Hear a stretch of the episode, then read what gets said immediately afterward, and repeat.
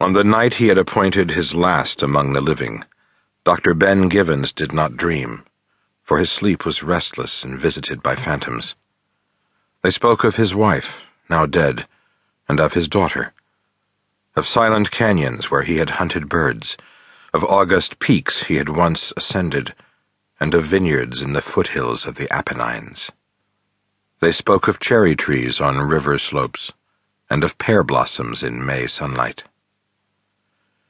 Now, against his window, a vast Seattle rain fell ceaselessly, the din of its beating in harmony with his insomnia.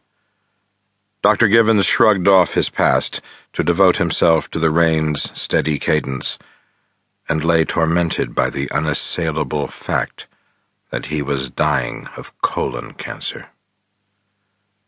Three hours before first light, wide awake and in defeat, he turned on his lamp, put his feet on the floor, and felt the pain bearing down in his side that plagued him through all his waking hours. Ben Givens put his fingers against it and began the insistent, delicate caress that had of late become his habit. He plucked his glasses from the side table, then shuffled to the bathroom, and waited with bitter, desolate impatience for the muscles of his pelvic region to recollect how to pass night water. Ben Givens was a heart surgeon, retired. He had been admired by other doctors for his precision, his endurance, his powers of concentration, and his grace. A restrained, particular man, at seventy three he had a thick chest and broad shoulders, though the muscles in his limbs had gone soft. Since youth, he'd climbed mountains and hiked many miles in all seasons. These past nineteen months, since his wife died, he'd returned to a haunting autumn pastime. He'd hunted birds to shoot on the wing, for the first time since he was a teenager.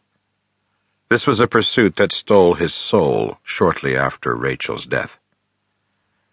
His face was weathered and furrowed, his eyes two dark shields, and he walked a bit gingerly, with a bow-legged gait, to keep the weight from his instep. He was so tall that without thinking he ducked his head to pass through doorways. His patients had admired his hands, precise, large, and powerful. Dr. Givens had believed fervently in medicine and deferred only grudgingly to its limitations. He had not readily accepted defeat and had struggled with the weaknesses of his patients' hearts as if those weaknesses were an affront to him personally. Now he'd been told, it was the dark logic of the world, that he had months to live, no more. He knew that nothing could stop his death, saw how his last months would be, the suffering, the meaningless trajectory his life would take into a meaningless grave. Better to end it now, swiftly, cleanly. Ben went out to let his dogs in the house. There were roses growing beside their kennel, summer damasks his wife had planted. The dogs were awake. The wizen Tristan staring at him where he stood with an umbrella tightly over his head the two year old Rex leaping high against the wire mesh.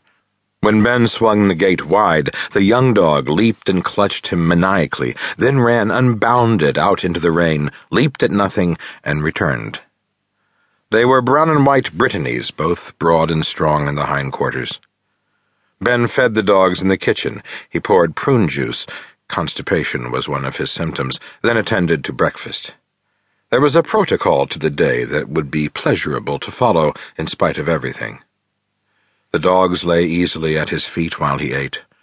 Both rose at the moment he did and followed him soberly into the bedroom, where he took his gun case from the corner of the closet and slid his shotgun free.